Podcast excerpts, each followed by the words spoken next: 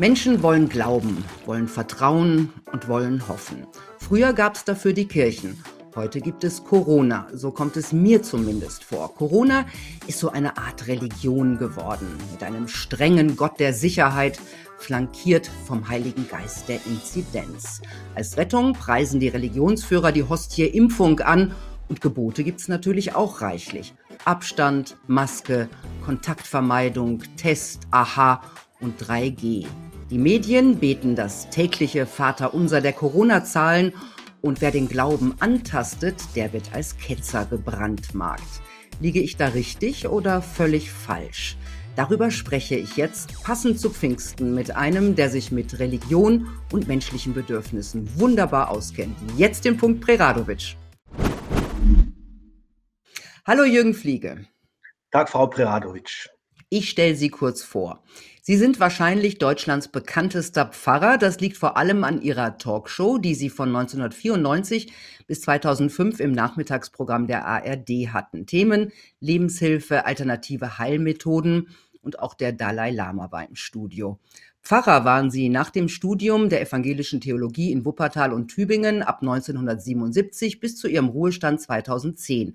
Daneben sind Sie Autor von mehr als 20 Büchern unterstützen mit ihrer Stiftung Fliege in Not geratene Menschen, hatten bis 2012 eine eigene Zeitschrift und haben neben dem Bambi auch das Bundesverdienstkreuz am Bande bekommen.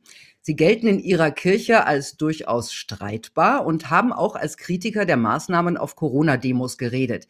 Ihre Botschaft fürchtet euch nicht, also das Gegenteil von dem, was Politik und Medien in Sachen Corona verbreiten. Zuletzt sind sie in die neue Basisdemokratische Partei, die Basis im Kreis Starnberg-Ammersee eingetreten.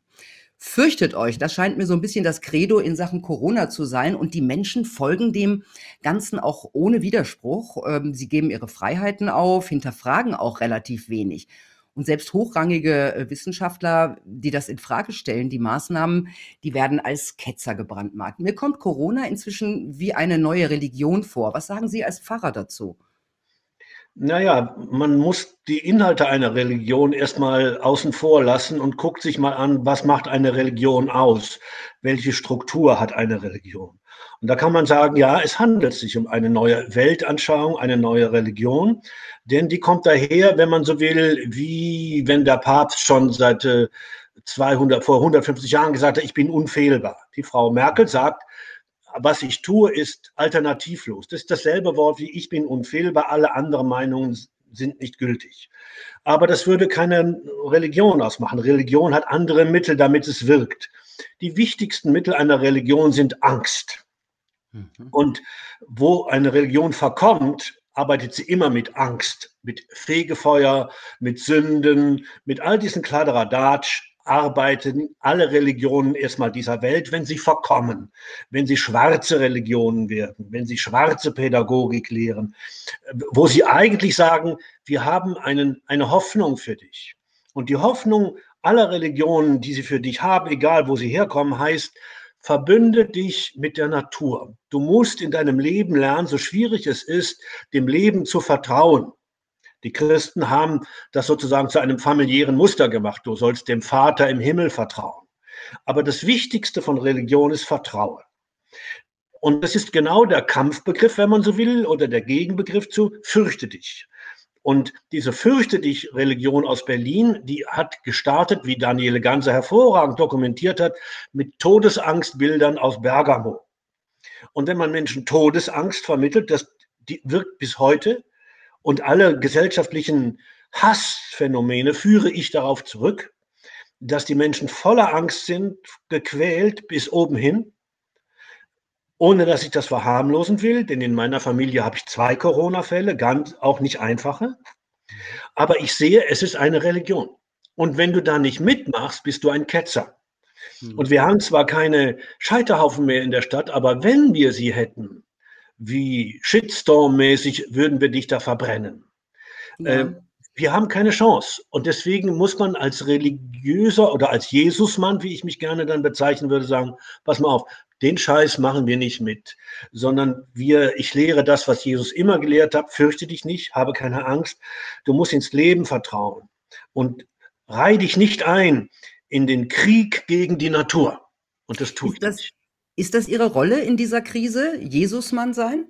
ich bin, das ist mein Leben. Äh, ich bin von meinem Großvater geprägt worden. Der hat Angst gehabt, dass ich Theologie studiere und den lieben Heiland verrate. Und dann habe ich ihm versprochen, pass auf, ich verrate alles, aber den verrate ich nicht. das heißt, ich bin ihm treu geblieben. Nein, ich glaube, dass ähm, ich bin ein Jesu-Jünger, ich bin ein Jesu-Schüler. Ich bin einer, der sich jeden Tag mit dessen Gedanken und dessen Leben auseinandersetzt. Und der sagt, ich gehe nicht mit, auch wenn es die Kirchenfürsten und sogar der Papst tut. Ich gehe nicht mit. Ich reihe mich nicht ein in den Kampf gegen die Natur und ich reihe mich nicht ein in die, in die angstverseuchten ähm, äh, Gesellschaften. Mhm. Ähm, die Devise der Politik ist ja alle Leben retten. Ne? So, so wird es uns kommuniziert. Aber der Mensch ist ja mehr als das nackte Leben. Es sind ja inzwischen seit dem letzten Jahr tausende alte Menschen in Altenheimen und Pflegeheimen gestorben, ganz alleine, ohne ihre Angehörigen, ähm, ohne, ohne ihre Lieben, ohne Begleitung. Was bedeutet das für Menschen, die dem Tod begegnen? Also das ist der erste Vorwurf, den man auch den Kirchen machen kann. Es kommt eine Menge hinterher, wenn man so will, weil sie sozusagen diesen Herrn und Meister Jesus verraten. Aber das ist das erste, wo man sagen kann, habt ihr sie noch alle? haben wir es hier mit der Pest zu tun? Haben wir es hier mit Ebola zu tun? Womit haben wir es denn zu tun? Informiert euch doch erst einmal und lasst nicht die Menschen im Stich, die 40 Jahre und mehr in den ersten Bänken eurer Kirchen gesessen haben, in der Hoffnung, ihr würdet sie in ihrem Tod nicht allein lassen. Ihr habt sie aber zu Tausenden alleine gelassen.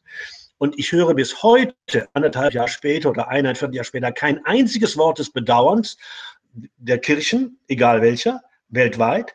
Ich höre einzelne Pfarrer und Pfarrerinnen, keine Frage, aber die Institution will damit nichts zu tun haben. Sie sagt eher sowas wie die, wie, wie, wie Herr Spahn, ja, der Tag wird kommen, wo wir eine Menge Bedauern aussprechen müssen. Aber sie sagen nicht, wir haben unsere Alten verraten. Das wäre ja mal ein Schritt ins Vertrauen zurück. Aber so machen sie einfach nur weiter mit. Ja, wenn man Landpfarrer war wie ich, dann ist einem das Phänomen, wenn einer mit 80 sozusagen Krebs bekam oder was anderes hatte, oder ich war in einer Bergmannsgemeinde zwischen Aachen und Köln, Staublunge hatte und ähm, Wochen oder Monate hustete und keine Luft mehr bekam und er bekam eine Lungenentzündung dazu, dann stand in den Sterbeanzeigen manchmal, er wurde erlöst. Man hat also die Lungenentzündung, die kam gar nicht genommen im Sinne von, er ist gestorben, sondern es war eine Erlösung. Die Gnade und des das, Alters hieß das ja auch mal. Ja, natürlich, mhm. natürlich. Und es ist eine Gnade des Alters, einen Weg zu finden, aus diesem Leben herauszutreten. Ähm, und das ist für Mediziner ein verlorener Kampf. Die Ärzte, die ich kennengelernt habe in meinem Leben, haben einen Hauptfeind und das ist der Tod. Das sagt der Pfarrer nicht. Der Pfarrer sagt, ich begleite dich da hinein, du musst dich nicht fürchten. Das ist so wie im Psalm 23, nur ein tiefes Tal, aus dem gibt es einen Weg mhm. hinaus und ich kann nur sagen, das muss was mit Licht zu tun haben, mehr weiß ich nicht.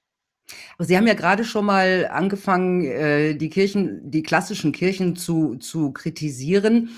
Äh, was sind diese klassischen Kirchen heute? Geht es da um Menschen, um Seelsorge oder sind das eher satte Diener des Systems mit Beamtengehältern? Es ist beides. Ähm, richtig ist, die verfasste Kirche ist so, wie, wie, wenn sie Staatsbeamten wären. Das sind sie nicht. Sie sind Kirchenbeamten. Aber ich habe mich ja auch, wie Sie gesagt haben, öffentlich geäußert zu diesem ganzen Phänomen. Und dann habe ich auch ein Disziplinarverfahren bekommen. Das heißt, ich bin zwar schon Rentner oder, oder, oder das heißt Pensionär, aber äh, Eimerpfarrer gilt bis zum letzten Atemzug und dann kriege auch ich ein Disziplinarverfahren, weil ich einen Gottesdienst gehalten habe in München oder den umfunktioniert hätte.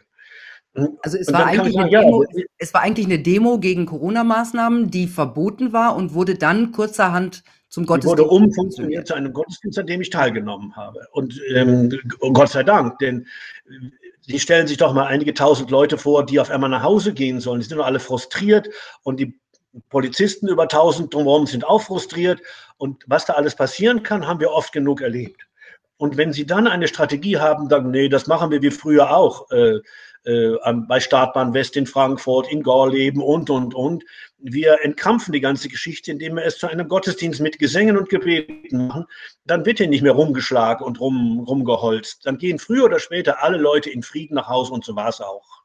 Mhm. Aber dafür habe ich erst mein Verfahren bekommen. Das ist aber niedergeschlagen, weil die, die Kirchen nach Monaten eingesehen haben, können wir nie machen. Ja, machen wir die Fliege noch zum Märtyrer. Ja, oh Gott, ja, das wäre ja ganz schrecklich. Der Flieger ist Märtyrer. Aber wie sehen das denn Ihre Kollegen? Ich nehme an, Sie haben ja auch Kollegen, also Kontakt zu Kollegen, zu anderen wenige. Wenige sind auf, in Anführungszeichen, so kritisch unterwegs, äh, wie ich es von Anfang an war. Weil ich sehe ja natürlich noch viel mehr dass wir die Regierung nicht vertrauen können, dass die Zahlen nicht richtig gestimmt haben und, und, und, sondern ich habe immer auf die Auswirkungen geguckt. Und eine der ganz großen Auswirkungen hat auch was mit meiner Talkshow Time zu tun. Ich habe eben zwölf Jahre lang daran gearbeitet, wie können wir unser eigenes Immunsystem, auch unser spirituelles Immunsystem so stärken, dass es mit den Dingen des Lebens fertig wird. Und wenn man auf einmal eine industrielle Medizin predigt, die weltweit alles, was an indigenen Heilversuchen und Heiltraditionen und Vertrauenstraditionen im Anführungszeichen auf dem Markt ist, zerstört, dann zerstört man wahnsinnig viele Kulturen, mhm. Heilkulturen, Heiltraditionen, das, was Mutter einem gelehrt hat, Vater einem, alles ist weg. Und das empfinde ich als mindestens so schlimm. Und dann muss man aber, wenn man sagt, okay, was hast du denn für eine Alternative, sagen, ja, wenn wir keinen Krieg gegen die Natur weiterführen wollen, weil sich der schon einige tausend Jahre nicht bewährt hat, wie gehen wir denn damit um, dass wir auf einmal ein Virus geschickt bekommen, von dem wir nicht einmal wissen, kommt es aus dem Labor als Unfall oder was auch immer, oder kommt es von irgendwelchen Tieren, die wir nicht kennen, dann muss der spirituelle Mensch sagen, das interessiert mich nicht, ob es aus dem Labor kommt oder von den Tieren, es kommt zu mir. Und wie integriere ich das in mein Leben? Und dann kann ich nur sagen, ich muss es integrieren wie einen Propheten, der eine Botschaft hat, die ich lesen lernen muss. Welche Und die Botschaft, die das Virus hat, heißt, ich gehe überall hin und zeige mit dem Zeigefinger auf das, was in deiner menschlichen Gesellschaft nicht funktioniert. Wo du das Menschsein vernachlässigt, wo du nicht mehr Christ bist oder Gotteskind. Wir fangen in den Krankenhäusern bei den Alten an. Wie geht ihr damit um? Ihr wisst doch seit 10, 20, 30 Jahren, dass ihr die Pflegegeschichten sowas von vernachlässigt habt, dass ihr euch jetzt nicht wundern müsst, dass Zehntausende sterben werden, sagt das Virus. Und wir gehen hin wie die letzten Ostfriesen und sagen, oh, wir wissen, wo die Nordsee kommt. Sie kommt in die Altenheime und wird unsere Altenheime mit dem Virus überfluten. Wir gehen jetzt alle, das ganze Volk, 83 Millionen auf den Damm und halten die Nordsee auf anstatt dass man hin, da wo die Nordsee einbrechen wird, in die Altenheime, dass man da stützt und stärkt mhm. und den Damm hochhält mit Maßnahmen von, von Kontaktsperren etc. etc. Das wird, wurde nicht gemacht. Mhm. Also das Virus hat eine Botschaft für uns. Es ist wie ein Prophet. Und das zeigt sich ja auch. Die Schulen sind im Arsch. Ja, also was überall, wo sie hingucken, wo das Virus sozusagen jetzt zuschlägt, sind die Defizite, die vorher schon da waren. Es sind keine neuen. Wir wollten sie alle nicht sehen. Es ist die Corona-Lupe, ne? Die wir wollen sie bis jetzt nicht sehen. Mhm. Wir wollen sie bis jetzt nicht sehen. Es ist, es ist erbärmlich, wenn man diesen äh, ausgebeuteten Pflegerinnen und Pflegern und Ärzten 500 Euro hinhält, wie einem Esel die Möhre, dass er weiterläuft. Es ist erbärmlich. Es ist unmöglich. Es funktioniert ja auch gar nicht. Es, es, kündigen ja auch immer mehr Pfleger. Natürlich, ne? natürlich. Und wenn der, wenn der Staatspräsident unseres Landes hingeht und eine Totenmesse lesen will für alle Corona-Toten, dann halte ich mir Augen und Ohren zu, weil ich das für einen Frevel halte. Wieso? Naja, warum, wann, wann macht man solche Gedenkgottesdienste? Wenn man im Krieg ist, dann lehrt man dann macht man das für die Gefallenen, äh, für die, die unverschuldet in Not gekommen sind. Aber die da gestorben sind, zu einem großen Teil, sind gestorben an unseren Maßnahmen und nicht an dem Virus. Und das ist ja unbestritten. Und dann geht einer hin, ich habe das mal in München karikiert, das wäre dasselbe, wie wenn Philip Morris demnächst Totenmessen für die Raucherlungen lesen lassen würde. Das geht auch nicht. Und jeder mhm. weiß es. Aber der Staat geht hin und lässt diese Messen lesen. Ich finde es unmöglich. Sie haben schon ein paar Mal gesagt, es ist ein bisschen wie im Krieg. Ähm, Angela Merkel und auch der französische Präsident Macron haben ja auch Kriegsrhetorik von Anfang an ja. betrieben. Ähm, ja. man, ich habe mich damals auch gefragt, warum? Vielleicht auch, weil sich im Krieg ähm, das Volk hinter der Regierung versammelt, weil man sie da alle immer. Das, wir, und wir wissen natürlich, dass die Medien als erstes den Krieg betreiben. Medien leben davon, dass sie äh, uns gegeneinander aufhetzen. Ähm, äh, ob das nun Privatmedien sind oder mittlerweile öffentlich-rechtliche auf, die leben von der Hetze und die leben nicht vom Frieden. Die leben davon, Mensch beißt Hund und nicht Hund beißt Mensch, wie sie wissen. Und deswegen leben sie vom Shitstorm und von der Hetze. Das wissen wir äh, recht selber, die wir Medien gemacht haben, sagen, Moment, das lassen wir mal lieber sein, soweit wir das nun können. Mhm. Und dann ist es ein Krieg. Ein Krieg, wo wir, die wir sagen, wir gehen nicht mit in den Krieg, weil wir Pazifisten sind. Ich bin einer, ich bin Kriegsdienstverweigerer und habe diesen ganzen Kladderadatsch noch hinter mir mit, mit Ausschüssen und anerkannt und tralala, alles hinter mir. Ähm, und dann sage ich, nein, wir gehen nicht in den Krieg. Wir gehen nicht nach Vietnam und wir gehen auch nicht hier in diesen Corona-Krieg. Wir halten ihn für falsch und ihr werdet ihn verlieren. Möglicherweise äh, ist es auch Krieg, weil Krieg etwas ist, was man quasi ja anfassen kann. Krieg ist irgendetwas Irdisches, ja. Ähm, und Corona ist so ein bisschen die neue Religion. Glauben Sie, bei uns, äh, unserer Gesellschaft fehlt es generell an Spiritualität, dass man dann auf solche Dinge ausweicht? Na, wenn Sie noch mal gucken, was ist Spiritualität? Spiritualität ja, was ist es eigentlich? Genau. Spiritualität ist das mühevolle Lernen, dass, also Religion ist erstmal ein Gefühl, hat nichts mit Ihrem Kopf zu tun sondern Religion kommt von hier, kommt vom Herzen, äh, kommt vom, vom Solarplexus. Das heißt, Religion ist ein Gefühl und seit 200 Jahren definieren wir dieses Gefühl auch, nämlich das Gefühl, dass ich ein abhängiges Leben führen muss, wie die Steinzeitmenschen, die wussten das auch, die konnten nicht bestimmen, wann es regnet und wann die Sonne scheint, etc., etc., etc. Ich muss lernen, ein Leben zu führen, was abhängig ist und nicht, was sicher ist und was ich kontrollieren kann. Das Leben kontrolliert mich und ich nicht das Leben. Das ist ganz schwierig überhaupt zu lernen. Und das kriegen Sie mit 20 auch nicht hin. Das kriegen Sie dann hin, wenn Sie hinten nicht mehr hochkommen hat, haben einige Satiriker gesagt, dann kriegen sie es besser hin. Weil wenn sie aus dem Krieg nach Hause kommen, die Männer mit 45 oder 55, dann müssen sie durch den Garten zu ihrer Frau gehen und die Frau weiß sowieso, dass man mit Krieg keine Schlacht gewinnen kann. Sondern sie ist der Natur, der Mutter Erde viel mehr verbunden und die Männer kommen verwundet aus dem Feld nach Hause. Es ist ein Krieg, der geführt wird und ich gehe nicht hin. Mhm. Ähm, was ist eigentlich, apropos Spiritualität, haben wir denn eigentlich eine gesunde Einstellung zum Tod oder eher doch nicht? Nein, dieses, wissen Sie, wenn Sie als Mittelstandsfrau und Mittelstandsmann hingehen und sagen, ich habe zwar den Kontakt zur Kirche verloren, dann gehen Sie zum Therapeuten oder Sie gehen zu Bergmann oder ganz wunderbare Leute und sagen, was muss ich eigentlich tun, um glücklich zu werden? Und überall kriegen sie dasselbe gesagt. Atmen, atmen, atmen, hier und jetzt und sehe zu, dass du hinnehmen kannst, was du nicht ändern kannst. Lerne es hinzunehmen. Und in dem Augenblick, wo du es atmet, in dich aufnimmst, hast du die Möglichkeit, es völlig anders zu betrachten. Religion ist die Kunst, die Dinge hinzunehmen, die nicht änderbar sind. Und dazu haben wir Rituale, dazu haben wir Texte, Geschichten, Lieder, die uns dabei helfen. Und deswegen ist so ein Protestantismus, der sagt, ich greife ein. Ich helfe dem lieben Gott in, in, in Afrika Menschen vor dem Verhungern und im Mittelmeer Menschen vor dem Ertrinken zu äh, äh, bewahren. Ja, das wirst du nicht können. Das wirst du nicht können. Das ist ganz schwierig. Du musst viel demütiger sein. Protestanten sind nicht demütig. Die denken immer, sie könnten etwas ändern. Nein, die großen Dinge kannst also du nicht. So sind Sie ja auch. Ja, ein bisschen habe ich diesen. Meine Frau ist weiter als ich. Ja, ist gelassener. Aber die ist, eben auch, eine, die ist eben auch eine Frau. Ja, brauchen wir, hätten wir in dieser Entscheiderriege mehr Frauen gebraucht? Ja, aber, aber, aber hallo. Und diejenigen, die wir dann hatten, Melanie Brinkmann, das ist sowas ähnliches. Wie heißt diese andere? Cordula Grün. Ja, Melanie Brinkmann. Ähm, das, die, die, naja, no sage ich mal jetzt nicht. So ist es. Sage ich mal jetzt nicht zu. Das finde ich als Medienmann peinlich. Das ist auch sozusagen äh, eine Frauenquote, die man da hinsetzt. Aber ich hätte eine gewisse Ruhe, eine gewisse Gelassenheit, eine alte Indianerin mir immer schon gewünscht, der da sitzt. Und das waren die Männer und die Frauen alle nicht. Sie hatten alle Angst. Hm.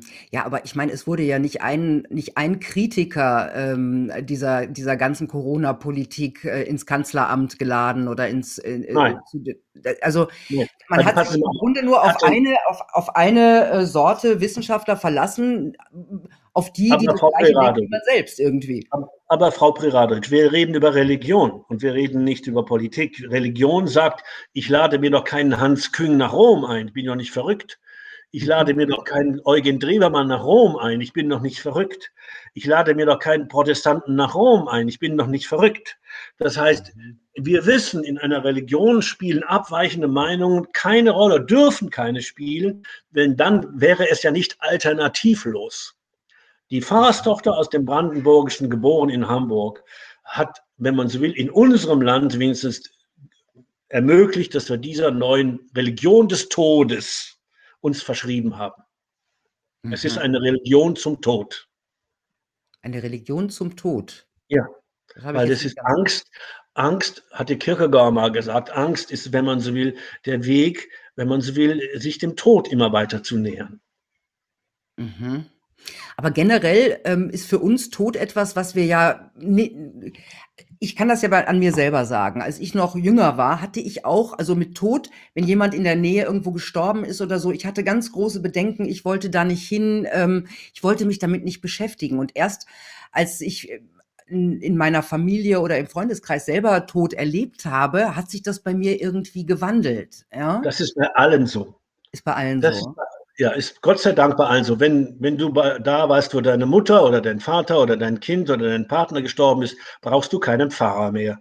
Denn dann hast du sozusagen so viel Erfahrung gesammelt, dass du weißt, äh, die Dinge muss ich hinnehmen, die passieren. Ich habe Rituale, ich habe Streicheln, ich habe Trost, ich habe meine Hand und du spürst auf einmal einen Frieden, wenn ihr zusammen bleibt. Denn Trost ist Medizin im Leben und im Sterben.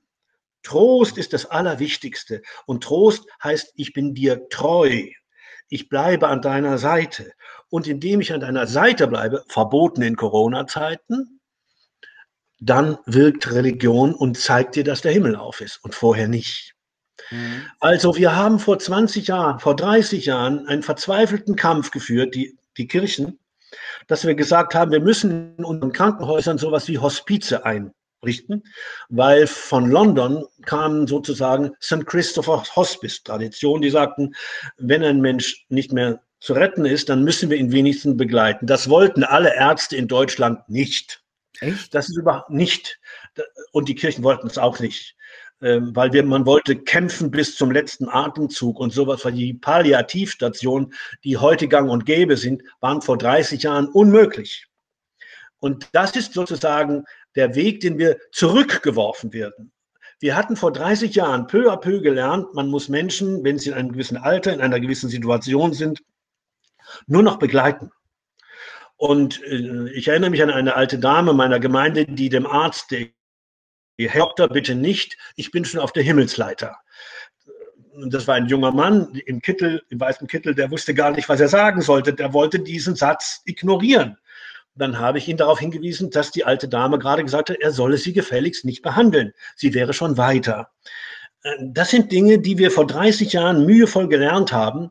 Und vielleicht ist es eine der ganz großen äh, positiven Bewegungen der Kirche, sich mit dem Tod in Krankenhäusern oder auch privat mehr auseinandergesetzt zu haben als jemals zuvor.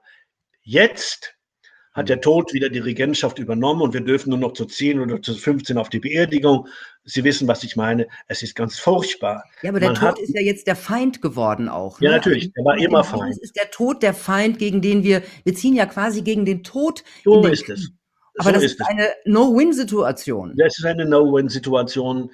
Ähm, und deswegen haben die Halbgötter in Weiß die Pfarrer und Priester abgelöst. Das ist ja bei der neuen Religion, da brauchen sie Personal.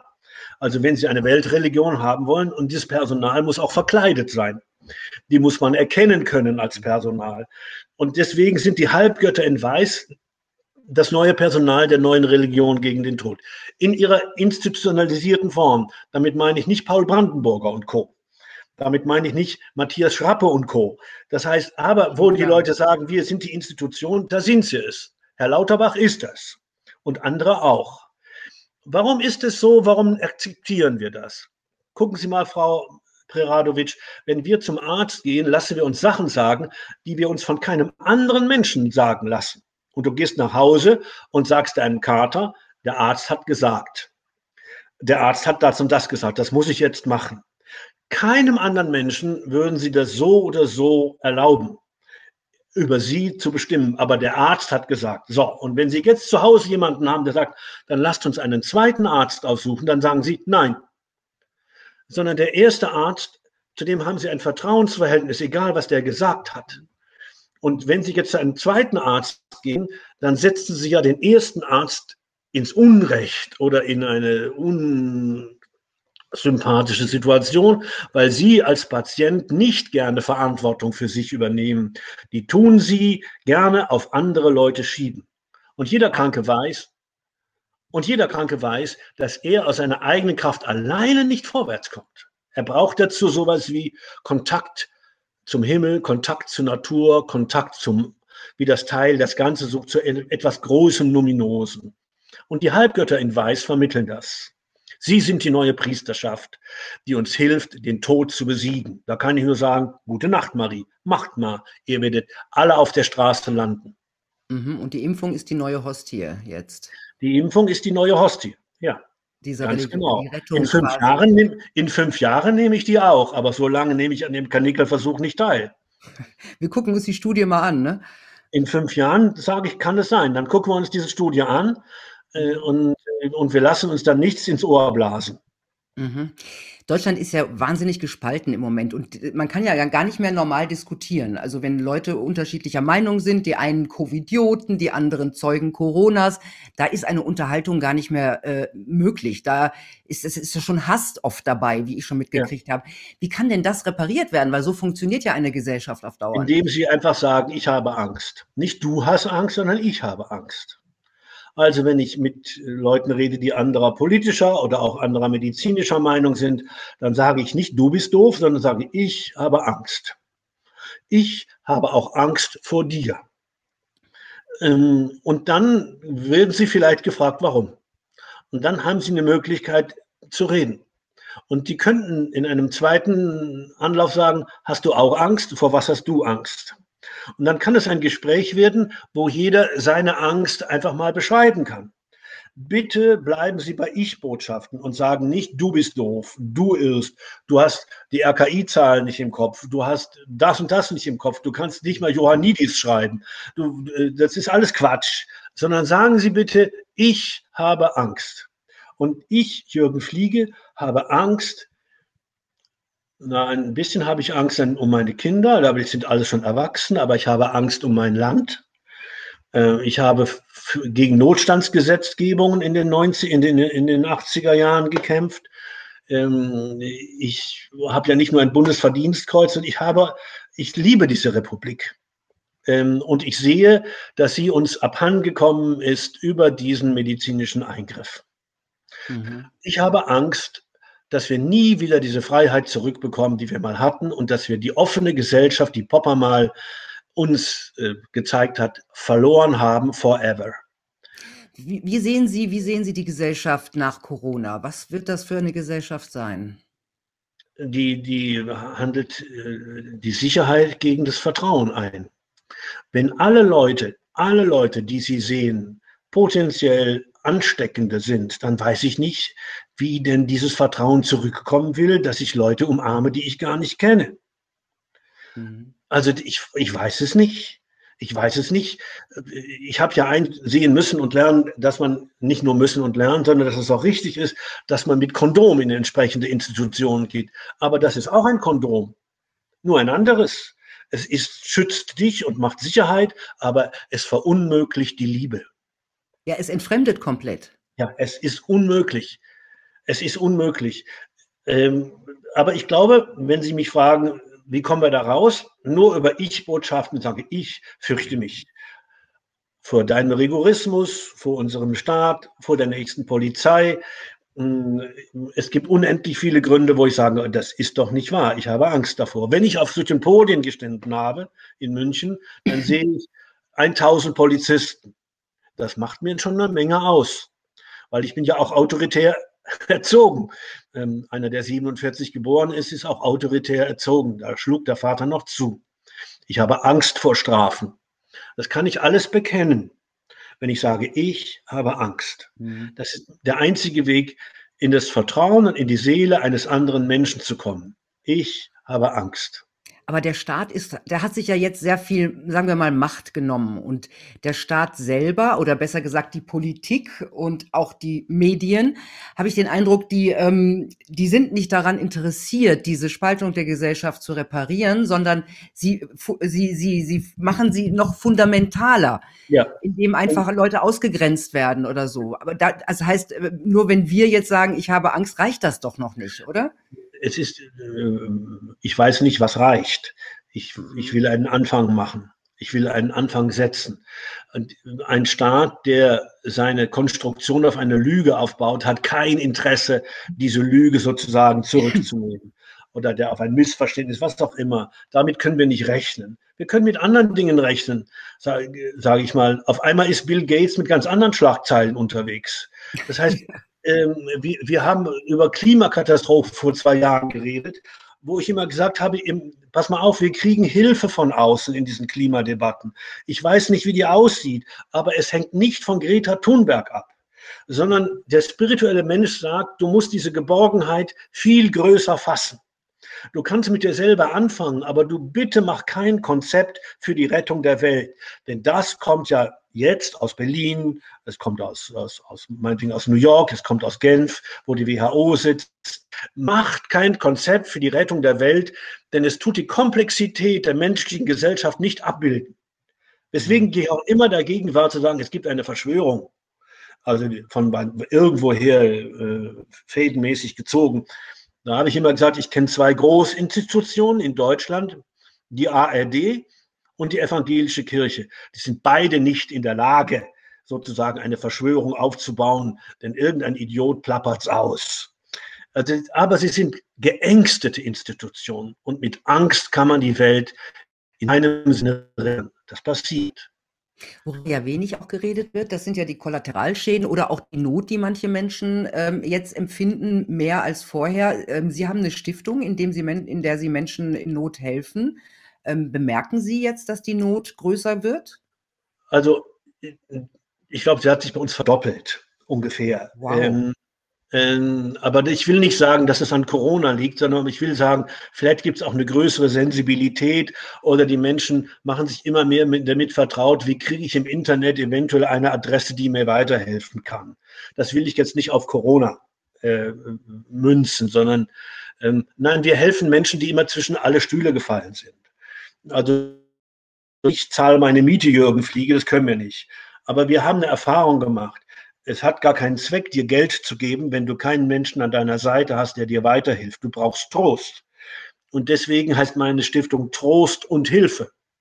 Also wenn du eine medizinische Behandlung brauchst, dann kriegst du die nur von mir finanziert, wenn du mir einen Menschen nennst, der mit dir geht. Also ist, kann es, ist es ein Ehemann, ist es ein Pfarrer, ist es ein Sozialarbeiter? Du, du musst einen zweiten Menschen sagen, der bereit ist, dich zu begleiten. Dann kriegst du Hilfe. Alle anderen Hilfen glaube ich nicht dran. Ich glaube nur, dass Trost das Allerwichtigste ist.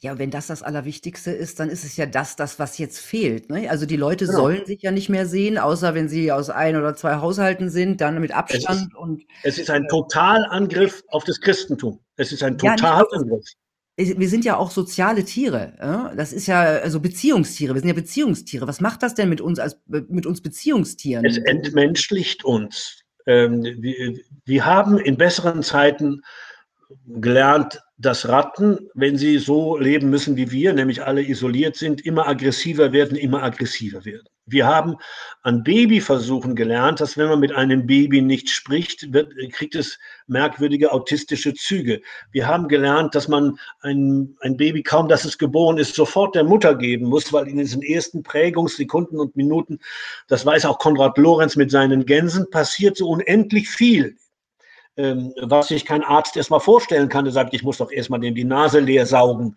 Äh, und dann, wenn ich das sauber gewickelt habe und das Baby keimfrei ist, dann kriegt die Mutter Milena das. Alles falsch, alles falsch, alles falsch. Ähm, und deswegen ist es ein Totalangriff auf all das, was alle Religionen dieser Welt sagen. Vertrauen in Natur, Vertrauen in den Nächsten. Es gibt keine Feinde, es gibt nur Unverständnis. Mhm. Jetzt sind Sie werden Sie ja auch noch richtig politisch. Sie sind jetzt Mitglied der Basis, der neuen äh, basisdemokratischen Partei. Was versprechen Sie sich davon? erstmal, dass ich Leute nicht alleine lasse. Wir reden ja über Trost. Äh, und ähm, und ist, ich habe mir überlegt, ich war noch nie in einer Partei. Das ist auch für einen Fahrer als solcher nicht so gut, weil der muss von, äh, von AfD, habe ich gerade gesagt, von AfD bis Linkspartei muss die Türe eines Fahramts aufstehen, ohne dass man das Gefühl hat, der Typ, der da ist, ist eine andere Partei und dem kann ich nicht vertrauen. Die Zeit, dass ich Gemeindepfarrer bin und für alle da bin, ist vorbei. Und jetzt erhebt sich für mich die Frage, wie nütze ich denn den Menschen, die sagen, wir müssen eine völlig andere Politik, völlig anders kann man sie so nicht installieren, aber einen völlig anderen Sound in die Politik bringen, den alten Sound des Vertrauens. Und dann sage ich, ja, könnt ihr machen, aber das könnt ihr machen ist ein wenig, zu wenig. Ich möchte gerne an eurer Seite sein. Ich will nicht in den Bundestag, deswegen lasse ich mich auch nicht aufstellen äh, wie Herr Bakti oder seine Frau. Ich will auch nicht plakatiert werden, um in den Bundestag einzuziehen. Ich bin mit 75 zu alt ähm, und will da auch nicht hin, aber an eurer Seite bleibe ich. Und nicht nur mit Worten, sondern auch mit Mitgliedsbeitrag und Treue. Dann hat diese Partei etwas, wo ich seit 50 Jahren schon kämpfe. Wir müssen unsere Demokratie weiterentwickeln. Sie ist in diesem kapitalistischen Konsumscheiß verkommen, im Lobbyismus verkommen, in den Rentenansprüchen verkommen. Einmal MDL oder was das ist, immer. Ähm, und wie viel Vorrechte sie haben, unmöglich. Und deswegen gibt es seit 50 Jahren Versuche, auch bei mir, diese Dinge wieder flott zu kriegen. Und da gibt es äh, Planungszelle hieß das vor 50 Jahren. Jetzt sagt man nein. Wir müssen bei jedem großen Projekt Leute mit einem Zufallsgenerator aus den Kommunen, aus dem Land, aus dem Bund nach Berlin einladen. Und die haben drei Wochen Zeit, sich mit einem Thema zu beschäftigen und haben ein Votum der Bürger zusätzlich zum Parlament und werden während dieser drei Wochen bezahlt. Und deswegen sagt die Basis, wir brauchen eine Weiterentwicklung unseres Grundgesetzes, unserer Verfassung. Wir müssen ein paar Basiselemente einbauen, die wir nicht aus der Schweiz klauen müssen. Das ist ja, da darf man ja auch nicht hingucken als äh, deutscher Bürger und sagen, ah, Schweiz, das ist anders. Sie vergleichen wieder Birnen mit Äpfel. Aber wir haben in Deutschland immer wieder Versuche gemacht, diese Planungszellen, die durch Computer viel einfacher zu bewerkstelligen sind, zu installieren. Das haben die verfassten Politiker nie gewollt. Wir waren alle not amused. Auf nee, einmal, will auch keiner. Also auch Volksabstimmungen in Deutschland, die gibt es zwar, aber die sind ja. nicht bindend. Also ja, in Bayern gibt es ja ein bisschen, in, in Bayern gibt es ja ein bisschen und da fängt dann Söder auf einmal an, von Bienen zu schwärmen, mhm. nur weil wir vorher für die Birnen, äh, die Bienen, der hat dann gesehen, ohne, ohne, ohne Bienen kann ich nicht weiterkommen. Und dann wechselt er sein Karnevalskostüm nicht nur während der Faschingszeit. Schönes Schlusswort. Vielen Dank, Jürgen Fliege, für diese etwas okay. andere Sicht auf diese Krise. Schön, dass Sie da waren. Tja, Leute, ich sage es nicht zum ersten Mal, aber es ist einfach so wichtig. Wir müssen schauen in dieser Zeit, dass wir seelisch und geistig gesund bleiben. Mein Rezept inzwischen kleinen erfreulichen Dingen große Bedeutung beimessen und die schönen Momente und möchten, mögen sie noch so kurz sein, voll auskosten.